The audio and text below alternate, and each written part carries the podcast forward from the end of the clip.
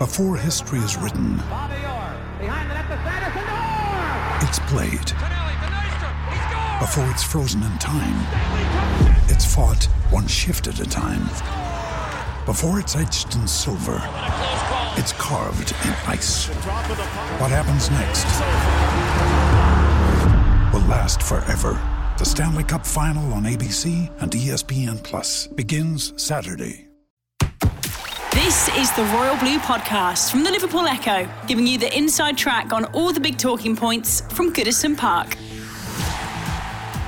Hello, everybody, and welcome back to the Royal Blue Podcast. I'm Phil Kirkbride, and today joined by Dave Prentice, Gav Buckland, and Sam Carroll as we chew the fat over all the major talking points at Goodison Park. And as the Premier League return ramps up, plenty to get our teeth stuck into as always on the agenda today.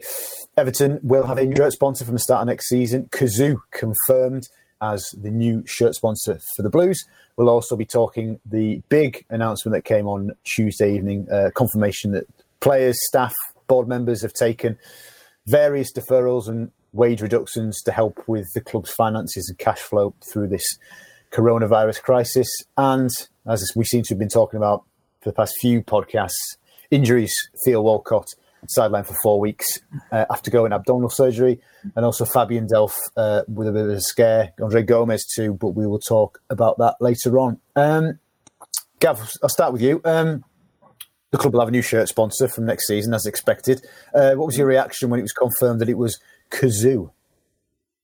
Um, well, who were Cazoo? Which was probably not the only person to uh, sort of react in that way. But um, yeah, it's good. It means we, we, you know, we haven't got a betting partner, which is the best betting sponsor, which is, I think, ethically, especially Everton with its close relationship with the community is, is important.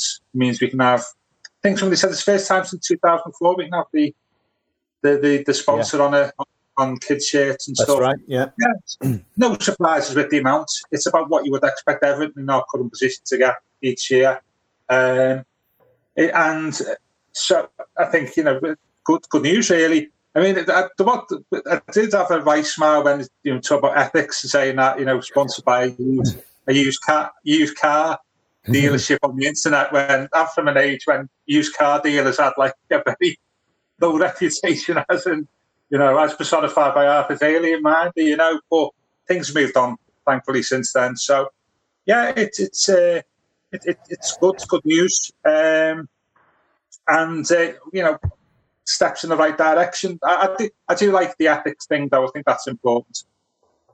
Preno, you know, uh, as Gav said there, you know, I, I know a number of fans um, were uncomfortable with the uh, having a gambling company on the front of the shirt, whilst you know, on the other hand, um, Everton and the community were, were tackling issues that sometimes would have been related to to addictions, come from gambling uh, and, and the whatnot. Um, were you, are you pleased to see the club move in a different direction? Certainly for front of shirt sponsor, anyone.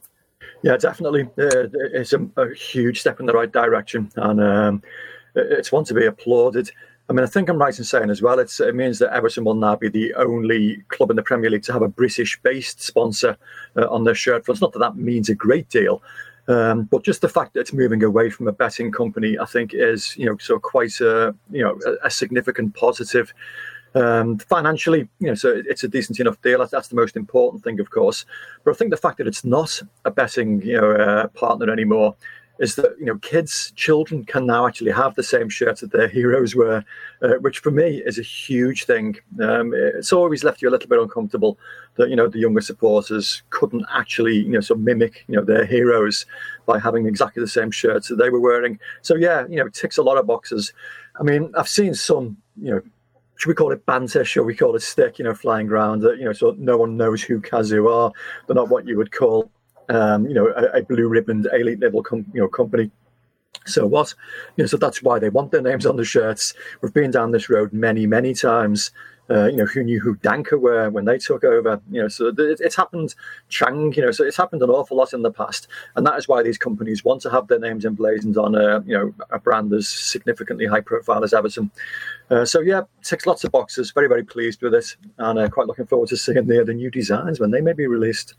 And of course, the brains behind um, Cazoo was the brains behind Zoopla, who uh, who had briefly, well, for three seasons, sponsored West Brom. So they're familiar with uh, the people behind this are familiar with Premier League uh, sponsorship deals anyway. But uh, Sam, yeah, Preno, Preno says there, you know, it's, it's a big, it's a big sort of tick in the box for uh, for the Blues in terms of kit sales because kids now can have the, the full full experience for the first time, well, in a long time. Yeah, that, that that's the thing, isn't it? That you know, I think especially now in this in this modern age of of Twitter and stuff, I, I know people like to have a bit of fun with those kind of concept kits that you see people making. You know, some some some talented people out there, and you do. Uh, you see some kits sometimes where they, they catch eye and go, you know, bloody hell, that's nice. But you know, for, for once you get above the age of what 14, 15, you, you're not really, I don't think, too too bothered about you know the what what the kit actually. I mean, saying that, I think I have had every Everton top apart from this year's one. but um, but you're not really that bothered what it looks like. It's for the kids, isn't it? I still remember that kind of excitement.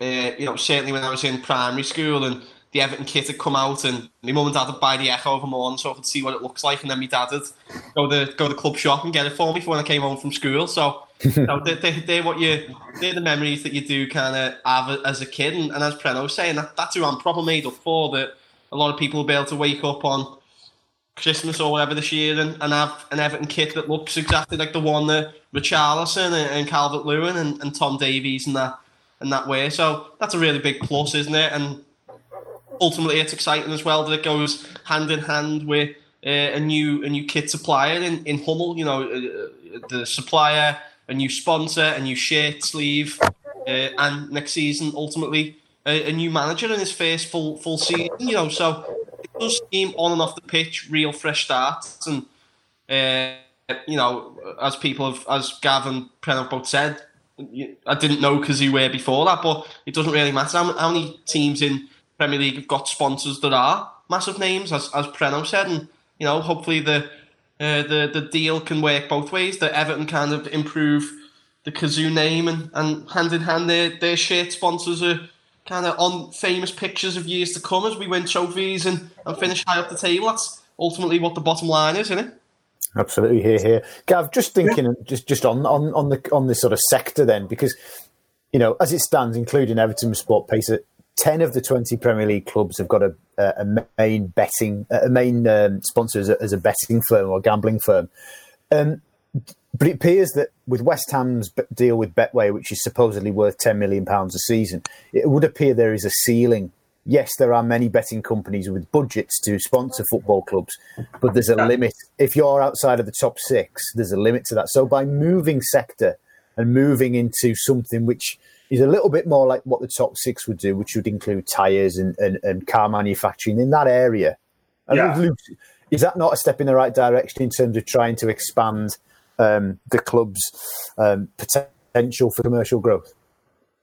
Yeah, yeah, absolutely. I think there's a couple of things to say. Is there's you know the future. There's a couple clubs there are vulnerable with betting sponsors for two reasons. Like the future of the betting industry in itself is you know in the short term because of obviously what's going on. And also as well, was talking about a parliamentary inquiry, wasn't it? About whether yeah, it was, yeah, you know, sort of ethically right for, for clubs to be sponsored by betting firms. The other thing as well for Evan being in an extra couple of quid, it means we can now have an official betting partner, doesn't it? Mm. Which we weren't, weren't able to have under the previous previous sponsor, which hopefully can generate a, a, you know extra few bob. But yeah, I think it it brings us more into line with you know the, the so-called bigger clubs, and that, and, and I do think it, it, ticks a lot of boxes as, as Preno says. Um, and, and that's where our growth we, we, I think Everton's commercial future, I think for me, is, is, the number of deals, not the total of an, an individual deal. Mm. So the more deals we can get is the is the thing, isn't it? So as you say, we can expand our portfolio yeah. across different sectors of commercial deals. That's the only way I think in the short term that we can bridge the gap between us and, and the, the bigger clubs. Mm, I just want to pick up on something Gav, that you mentioned there, because it is, although as as we said earlier on, it, it's it will have been um, pleasing for fans, many fans, to see no longer see a gambling firm on the front of the shirt. As you say, the, the club actually uh, certainly not ruling out a gambling firm potentially being on the sleeve. And of course, now say that removing SportPesa from the front of the shirt, as you mentioned, Gav, opens up the opportunity to have betting partners either yeah. as a, you know maybe in different regions around the world. So this idea, you know, I don't want people to get the wrong impression that betting is suddenly off the table completely. Far from it, but it's just not going to be on the uh, front of the shirt. Yeah, yeah, I agree. It just opens up various avenues, and that's the way forward for us. It's how the big clubs operate, and um, you know, and, and, I think that that's a good thing. It would be, you know, at least at least with a.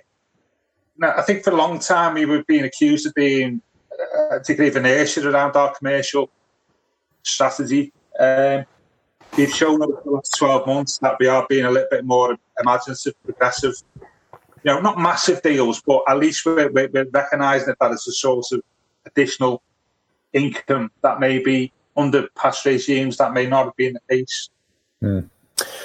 Of course, Preno, um, the need for uh, improved commercial deals uh, uh that have uh, representing better value to the football club heightened uh, this week with the news that the club players, staff, board members, Carlo, his staff, uh, to help ease cash flow issues, uh, to help ease the impact in the short term, at least, of the of the coronavirus crisis, have agreed to uh, a variety of wage deferrals uh, and reductions. Um, how did you how did you react to Tuesday night's news? It made me feel very proud. Um, I know Everton aren't the first club to do this. I think there's a couple of others. Southampton, I think, notably, you know, led the way. Uh, but it's a sizable and significant series of steps.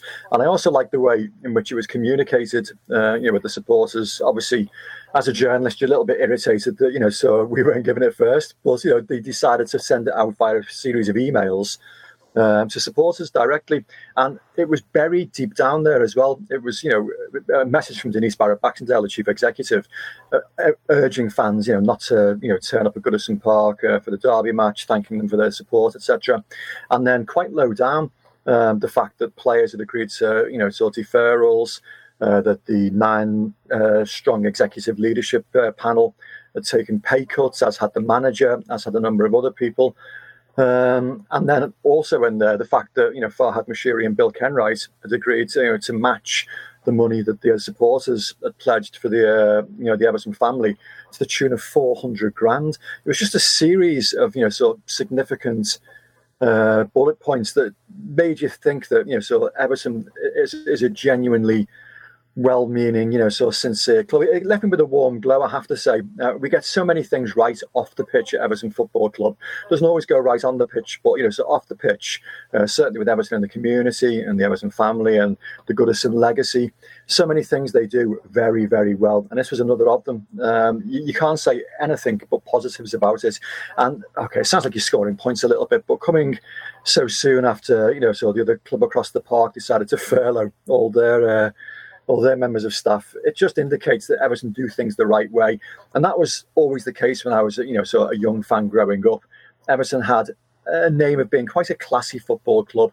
Uh, weren't always great on the pitch, but Everton and Arsenal uh, were the two clubs that were always seen as being quite classy, did things uh, in the right fashion. And this, for me, struck a chord, you know, along those lines. Uh, I thought it was an excellent piece of news, and I was thrilled to read it. Sam, uh, Tuesday's announcement confirming that, that certain players had uh, agreed to a deferral of their wages of up to 50%. Um, of course, no names mentioned, but would uh, who would you hazard a guess as potentially uh, being willing to sacrifice 50% of their wages for three months? I know, I was thinking this before. It would be quite interesting to know who, who was who. When you've got a, the very uh, the usual suspects of, of Seamus Coleman and and Leighton Baines almost definitely in there.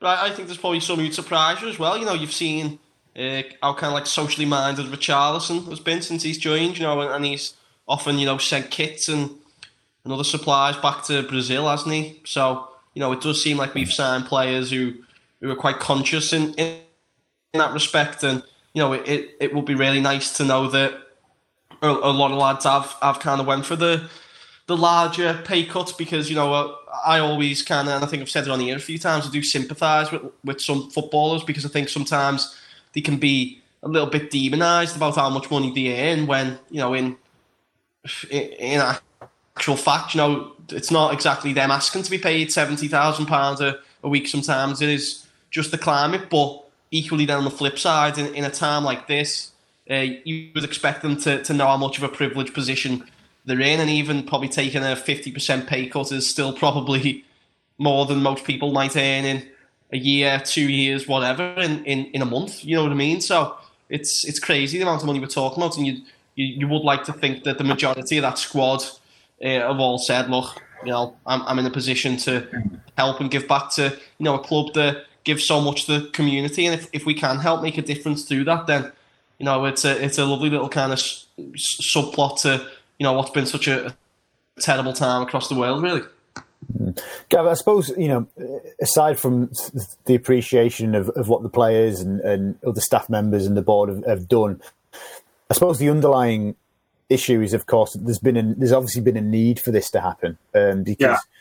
you know, and Denise did spell that out a little bit in, in her her address where where she said that the actions of the players, etc., have allowed staff members to be paid and paid in full.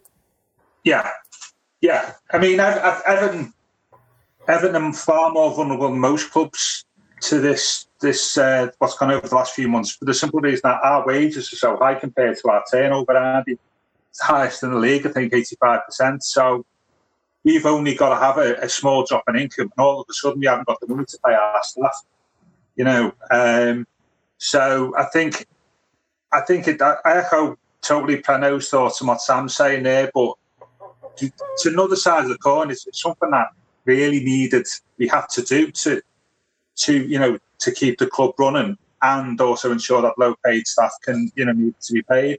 So it, it was something that needed to be done. Um, and you know I, I, I, get it. It was good to see as well is on social media in particular is there's a lot of people outside of the club, journalists or play you know senior you know former players from other teams who, who, who said what Preno was saying is like this is good, but this is what you would expect from Everton FC, you know, that touch of class, which I think is always good to see as well. That it's not just Everton being self-congratulating and says, "Oh, me great club." That other people who are neutral also were also very complimentary about it, and I think that reflects well on on the people who run Everton. To be honest with you.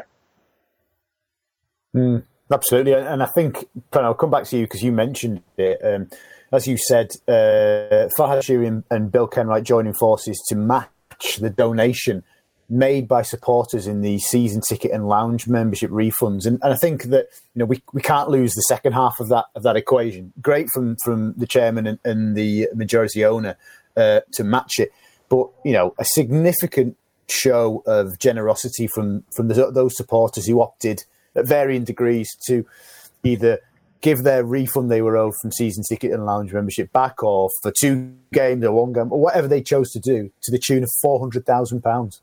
Yeah, I mean, I'm, I'm, led to believe that, that, they made that gesture because they were so moved and uh, so delighted, you know, with the, the steps that the Everton fan base had taken.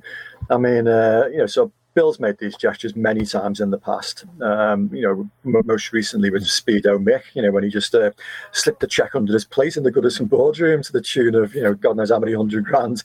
Um, you know, he is a very, very generous individual. Uh, but I know that they were absolutely moved by the fact that the, uh, the Everton fan base had taken such charitable steps uh, to support, you know, sort of the club's charities and the Everton family.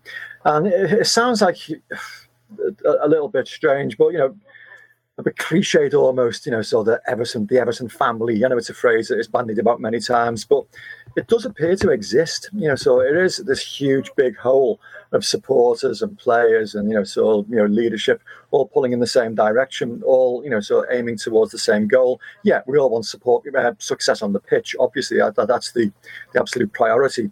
But there's so many other elements uh, of life and of society that Everton Football Club can benefit, and they're doing that so well, and they're doing it as a whole, you know, so as a togetherness.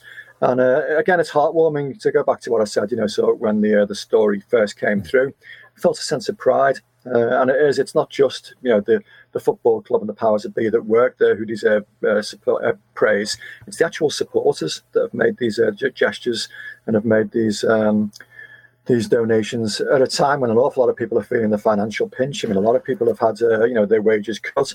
A lot of people are mm. furloughed. You know, so an awful lot of people aren't working. A lot of people have been losing their jobs at the moment.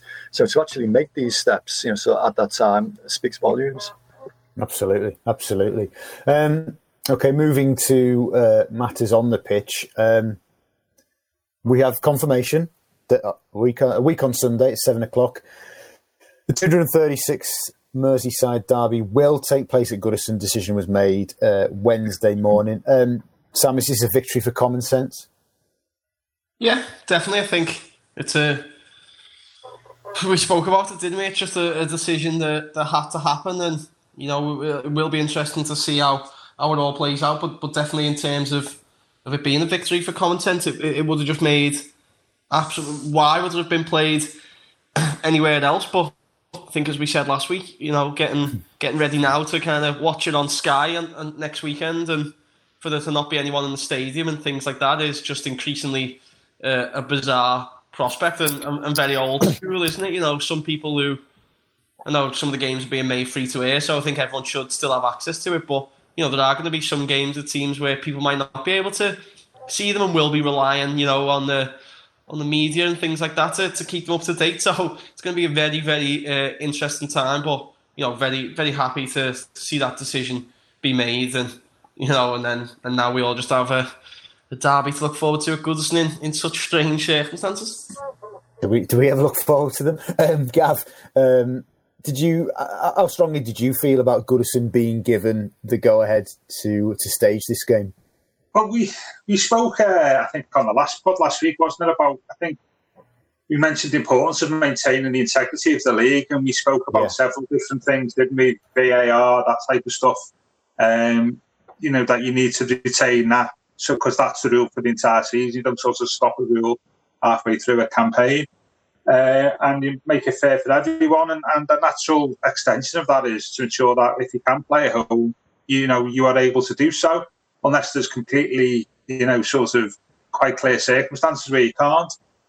And I think it's quite clear that that, that there is there's nothing to stop this fixture going ahead at Goodison other than sort of scaremongering and um, and, and as I said last week, it seemed inconsistent with Liverpool being able to play two home games. I think at Anfield, things being guaranteed. Yet we can't play the derby. It just seems a little bit inconsistent. So yeah, it, it's it's a victory for common sense. Um, and um, you know maintains the integrity of the league.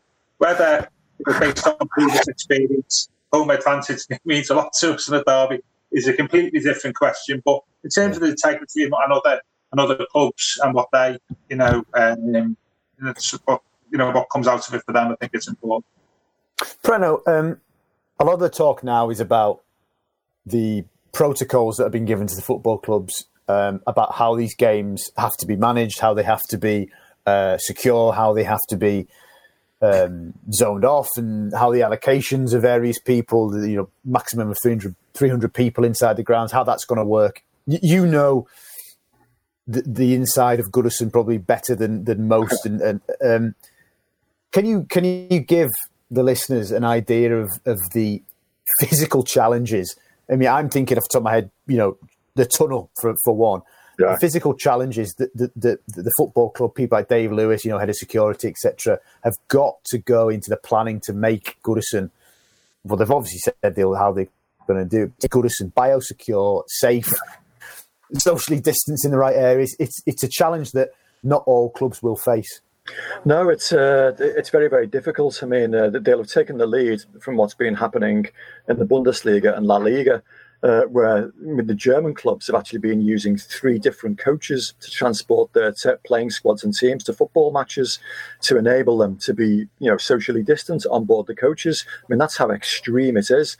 So, you know, normally uh, a derby match, the the psychology starts to play, you know, as soon as those teams leave the dressing room or as soon as the teams arrive at Goodison Park with the stewards having a little, you know, so a bit of banter, a bit of a joke with the fans gathering in the streets to give a bit of flack to the, uh, the Liverpool players as they turn up. And then in the tunnel where the players are stood side by side, eyeballing each other and trying to score psychological points. And I still recall uh, the Goodison derby last year when you know the famous air raid siren was used for the first time, and mm. the image of Jordan Henderson's face as he stood in the tunnel, and the air raid siren is played, and you could just see him thinking, "Wow, what's going on out there? What's this all about? And I'm not suggesting that, that you know played a part in his performance at all that day, or you know sort of lifted Everton, you know, to enable them to take points off Liverpool, the last points they dropped all season, uh, by the way. But those kind of things can't happen on this occasion. The players are unlikely to be able to stand side by side in the tunnel. You would imagine, the, you know, so one team would walk out first with, you know, sort of two meters in between each player, seems a bit weird given that they're going to be in very close proximity on the pitch you know, so at the time but these are the measures that they've been given and they have to adhere to so it's going to be a very very very strange experience all round football but not football as we know it I mean, I mean, personally, I've been to every single Goodison Park Derby match since 1992 was the last one I missed, and you know I won't be there uh, under one a week on Sunday uh, because I mean media are suffering. I think we're getting 25 written press places in total for every single branch of the media. Uh, we still don't know, you know, so how many at the Echo we're going to be allowed in there. Normally, we'll have seven or eight reporters trying to bring, you know, so every element of uh, Everton and Liverpool's performance. That's going to be, you know, so seriously truncated. Uh, so it's just going to be an entirely different landscape to what we're used to. And uh, we don't know how it's going to play out, you know, so during the action itself. Um, I'm a little bit concerned because I think the Goodison atmosphere plays a part uh, on derby days. Um, and the absence of an atmosphere I'm sure we don't know is a simple answer, but I suspect it may aid Liverpool fractionally more than it would aid Everton. But I'm guessing, you know, so we just don't know what's going to happen on the day. Uh, but yes, an awful lot of challenges uh, for the uh, administrators and the powers that be uh, to overcome uh, a week on Sunday.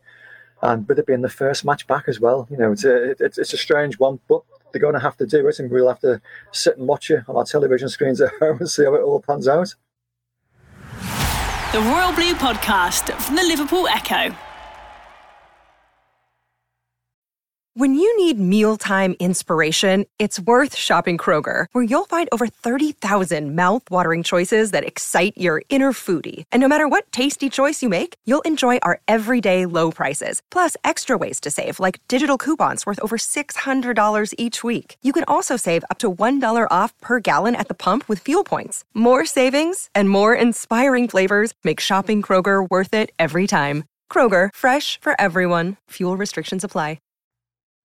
Some people, a few people have said to me, you know, will I be going? I said, well, hopefully we're waiting to find out, etc. Um, but they've also said to me, uh, what do you think it's going to be like? And I said, well, of course we don't, we don't know. But I said the only way I can sort of try and um, have a sort of a, a, a comparison or any sort of precedent is those Monday nights, and you've been there plenty of times when it's an under 23s game under the under the lights at Goodison, but there is probably about 300 people in the ground.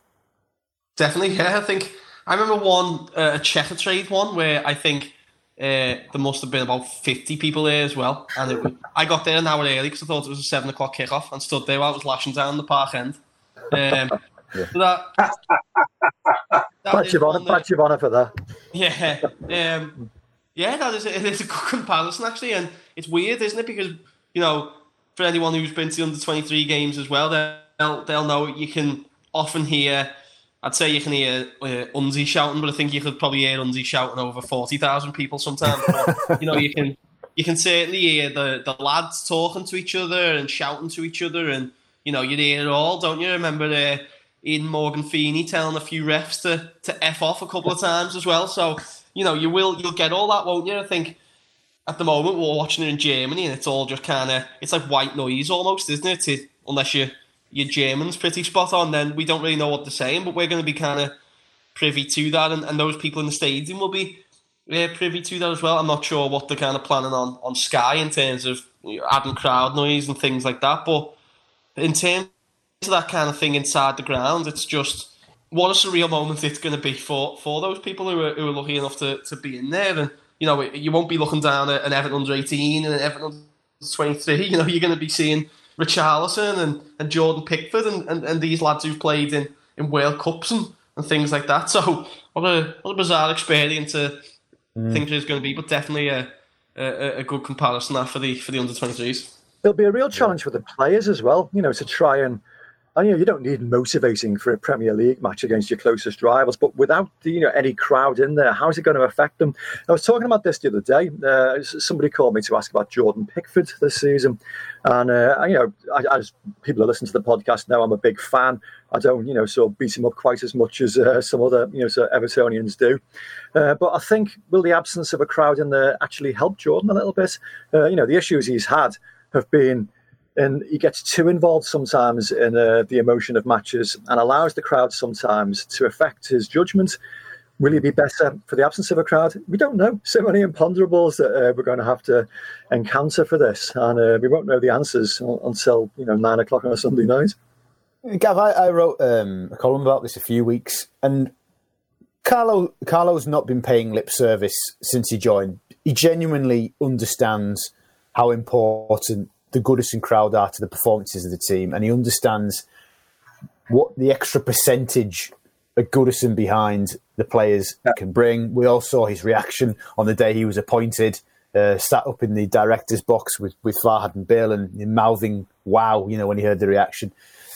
How does he, as the most experienced, decorated manager in the Premier League, how does he use every drop of his experience and try to mitigate in any way the lack of fans inside the ground? How can he how can he do more for the players? How can he motivate them a little bit more when they haven't got the backing of thirty odd thousand blues?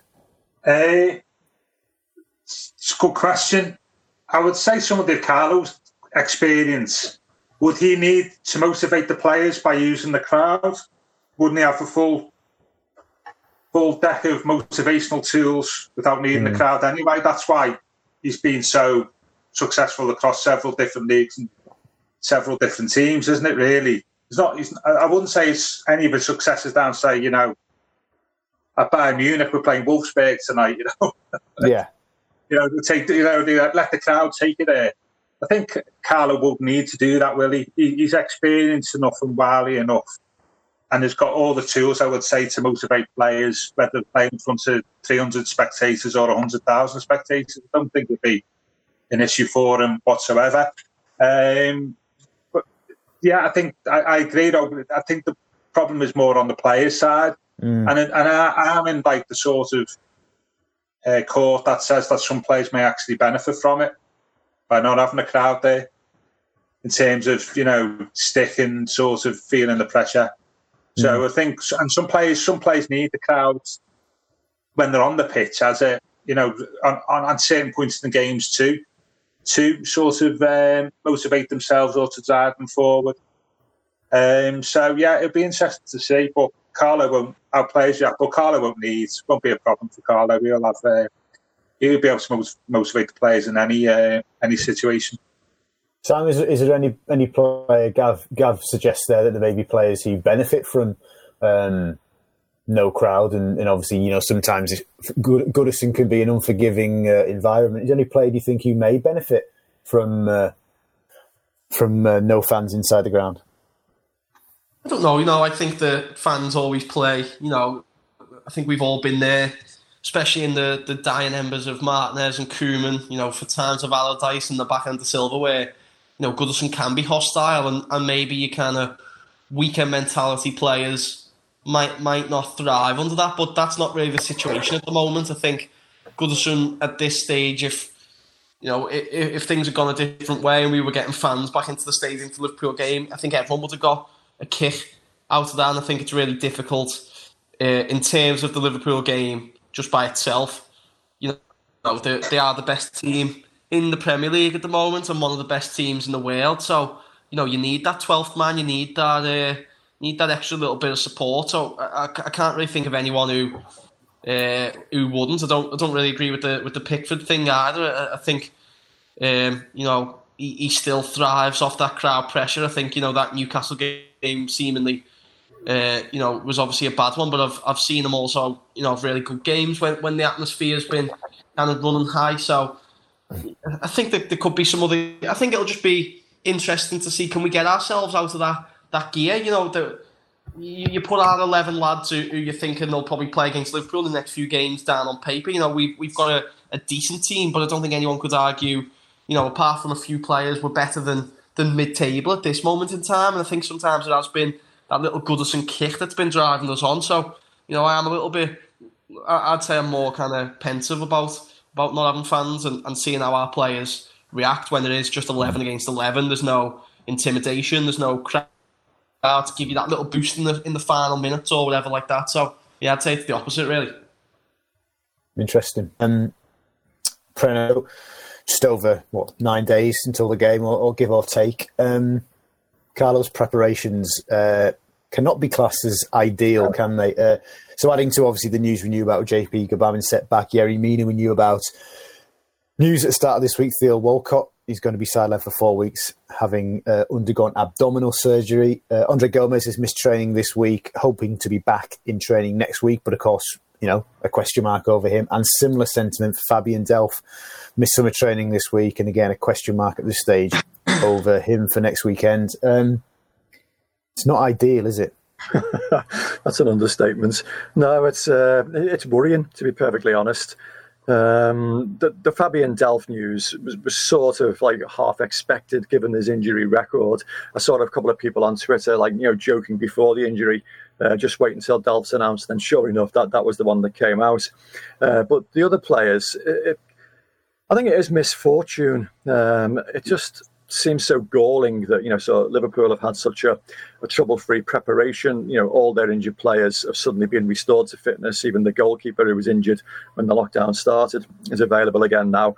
Whereas quite the opposite. You know, we haven't played any games, and yet we've still managed to lose key figures in key positions. Um, no, it's not ideal. Um, the the counter is that you know. Uh, a player missing, you know, it's an opportunity for another player. You know, so does Bernard get an opportunity now that you know Theo Walcott's out? Will it Iwobi get a chance? Uh, we don't know. Uh, I certainly hope that Gomes is wrapped in cotton wool. We can't afford to lose another central midfielder, and certainly one of the quality you know that he has. Desperately hope he's okay.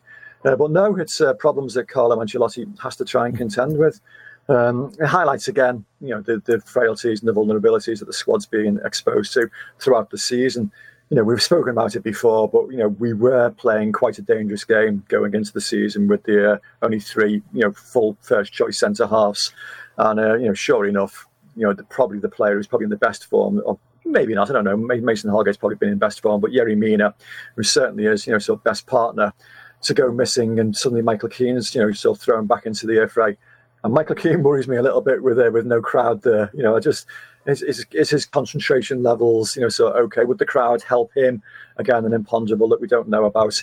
Uh, but it's it's a worry. It's a worry for me certainly. Um, we've overcome these problems in the past. You know, we've been into derby matches uh, with problems and overcome them a long time ago now, admittedly. Uh, but it, it, concerns me. I, I can't disguise the fact.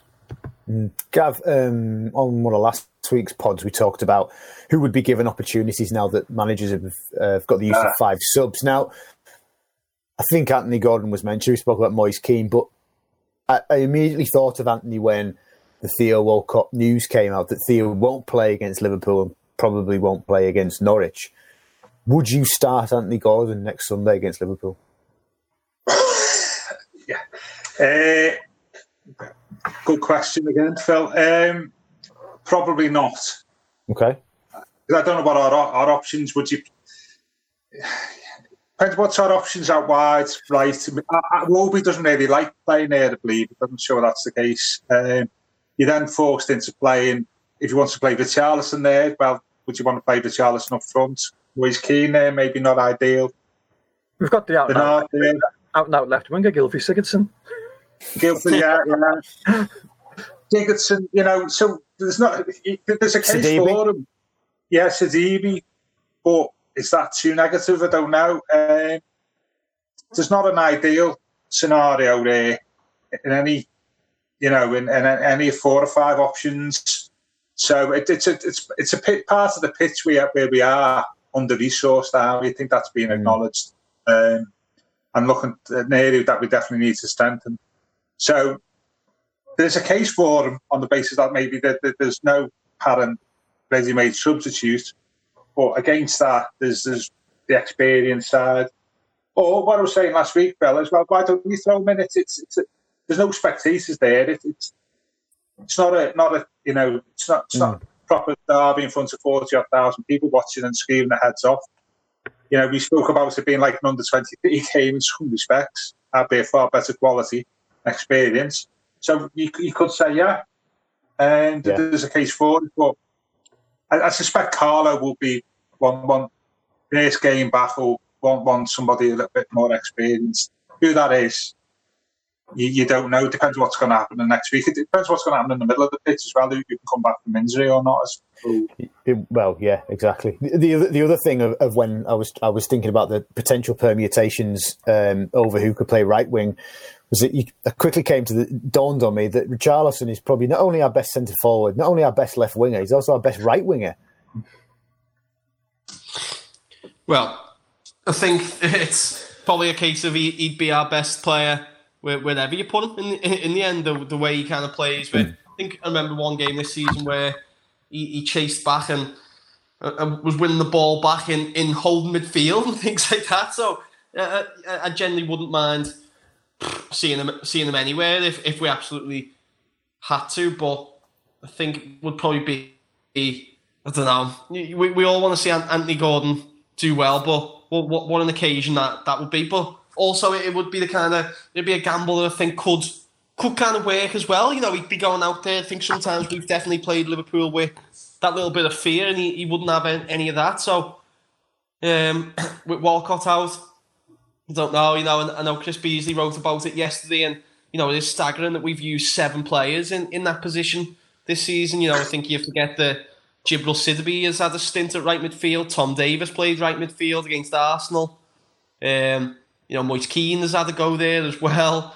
Just just so many different names, but I, I would probably think it might just come a little bit too. I, I definitely expect to see Gordon start a couple of the games towards the end of the season. You know, providing we are nice and healthy in, in mid table, but I think for now you're probably looking at it being Bernard, maybe Iwobi, or uh, as Preno said, the the lightning pace of, of Gylfi Sigurdsson raiding down the right.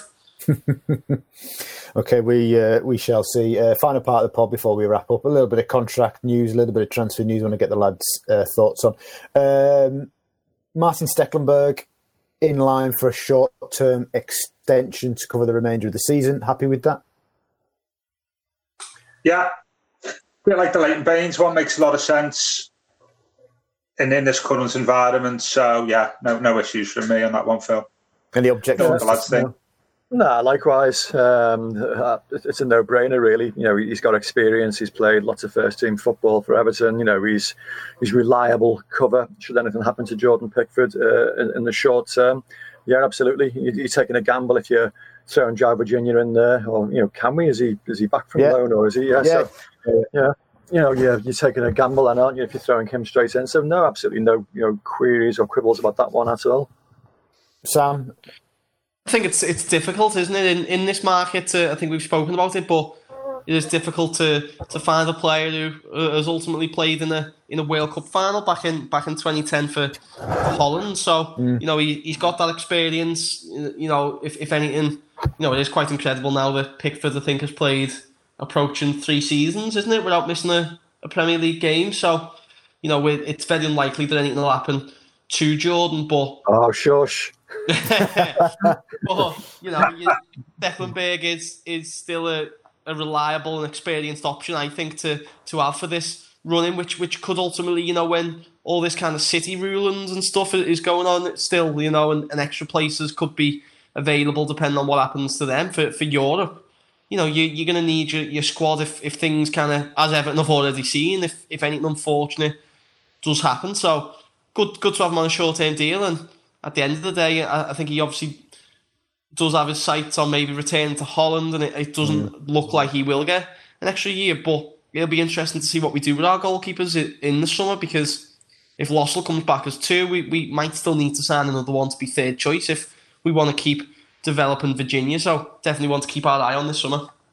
Um, Sidibe, Everton in talks over hopefully extending his loan for the short term to cover the season. Um, but his future beyond that looks in doubt. The club have allowed the option to buy him uh, to expire. Um, that's a smart move, Gav, given that the pre-agreed fee was something uh, close to 13 million. Yeah, yeah. I think um, Sidibe, jury's out for me, but yeah, in terms of short term deal, not not not a problem for me, Phil. To be yeah. to be fair, yeah. Um, Sorry, Gav. Uh, Jory's back in for me, and uh, I think that we won't be signing him permanently. He's been okay on occasions. He's shown flashes of quality going forward, but you know, rather worrying lapses of concentration defensively. Uh, but we're not exactly blessed with numbers in those positions. So yeah, you know, it makes absolute sense to extend a short-term deal to him uh, to see us through until the end of the season. And beyond that, I would like to think that we'll be uh, exploring the transfer market for you know so better quality acquisitions. Um, Jonjoe Kenny's done okay. I'm led to believe in a, in the Bundesliga, but I'm still not sure that's a long term option for fullback. So another position that you know Carlo Ancelotti will have to worry about uh, this summer. Gav, sorry mate, I interrupted you there. Go on. No, no, I was going to say, talking about the derby, I was just, I just struck me where, where there's a case for playing Sidibe in a derby. Is Liverpool's pace is down the flanks, isn't it, from fullbacks? Mm. You know, when you're talking about Anthony Gordon and stuff, whether that would come into the Carlo selection. Uh, think would you, would you want to put Anthony Gordon up against uh, Andrew Robertson when you've got Sidibe there? Yeah, yeah, yeah. I'm a fan. I would maybe been a bit kind on Sidibe there. I think you could you could do a whole podcast on our right back position, couldn't you? Really? Mm. Absolutely. Sam, any any objections to Sidibe getting an extension to cover cover the final nine game? Well, seven games it'll be after his no no I think it's the same the same boat as Stekelenburg isn't it we're going to and certainly with Sidibe he'll probably play a, a, a, decent part I'd say probably still get a few more games in but certainly from from what we were seeing I'd say maybe that last month or six weeks uh, maybe of of the season before kind of lockdown and the suspension of the season I, I don't think too many people would be in the boat of uh, of extending it past the season unless you know options really are slim. And we think that sending Kenny back to the Bundesliga for another season is is is the option. And, and we do another loan for Sidibe but even that I'm just not sure. I think at this point I'd probably be in the boat of Coleman and Kenny. You know if if the market is going to be tough this summer Coleman and Kenny give them give Kenny a fair crack of the whip and then and then we we assess it again at the end of next season, whenever that may be. Indeed. Okay, last one. Uh, interesting link popped up last night that Nice are interested in Morgan Schneiderlin. Our understanding is, Gav, that yes, there have been discussions, but they didn't go anywhere for now. Um, there's been some talk in France, in L'Equipe this morning, that Everton have been asking for somewhere in the region of 8 to 10 million euros for Schneiderlin. I'd, I'd, be uh, absolutely, I'd be thrilled with that for Schneiderlin. 12 months uh, left this is what you know when you, you think unexpected the headlines that you you know that you weren't expecting to see. This is definitely one of them, isn't it? The Sympathies mm. and Morgan's wages are prohibitive, aren't they? Aren't they? You know, reported to be, you say, five, six million a year. Last year was contract as well, isn't it? Um, whether that whether he's one in those positions, eight to ten million is a fair price anyway for somebody who spent twenty four million quid on whatever, twenty million quid on. Um, and yeah, unexpected headline that Phil. Mm. Uh, it'd be interesting to see where that goes. You can yeah. see where because of his wages, you can see we just want to get him off the wage bill. Yes, and say that five or six million quid a year, and then go for nothing. That would seem to me to be the the obvious, the, the only obvious sort of way out really for Schneiderlin leaving. We spoke lots of times about the difficulty of me about getting a high wage, high yeah. wage in the books. Um, Morgan's one of them.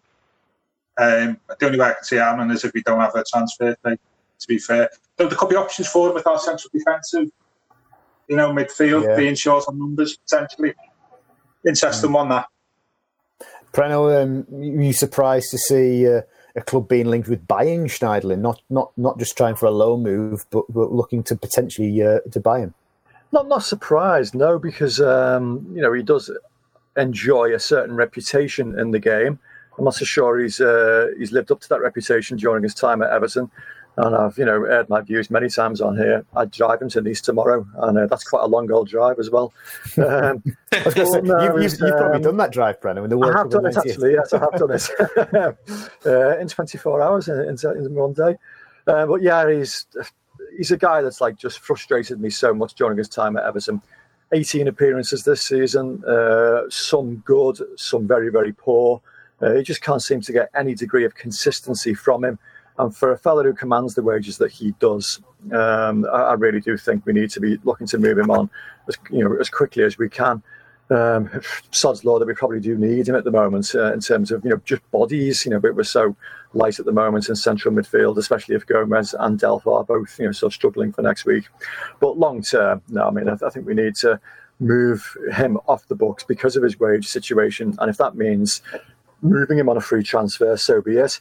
I think eight to ten million euros is being quite ambitious, to be perfectly honest. Uh, I know the club do try and drive a hard bargain whenever they can in the transfer market, but in these circumstances, I'd be inclined to maybe just cut your losses and, uh, and, and try and accept just the fact that he will move on and do a job somewhere else and just lose that wage off the bill that you can then, you know, so use somewhere else. Sam, Sam confident that Marcel can do his work his magic and get a fee for uh? Ho- hopefully, uh, I think as Preno said, especially in, in French, I'd like to think he still does command a, a certain degree of, of respect, but certainly what he's shown here over the last couple of seasons hasn't hasn't been good enough. And but it is another one that the you know as, as you said, Phil, it was quite surprising to see that last night because at the way we are at the moment, just what what kind of midfield we'll be going into next season. You you could be going into a new season with a whole new midfield, or you know, or not. You know, you could be going into it with Delph, Davies, Sigurdsson. I suppose we do have the, the numbers there to, to do it when when Gbamin's back from injury. But you know, as as Delph shown this week, giving us that kind of injury scare, you know, you don't know what his long term kind of fitness is going to be like. You know, Gbamin already will be waiting on him, it seems. So to, for us to be selling the midfield, if we do kind of strike some kind of agreement, if, if Nice return back to the, the bidding table and, and strike an agreement, then that certainly indicates that we'll be returning to the market, doesn't it, for, for a central midfielder? And you'd think that Marcel would would have someone lined up before he'd sanction a kind of experienced player uh, leaving like that. So hopefully the, the, there's a lot more magic to come.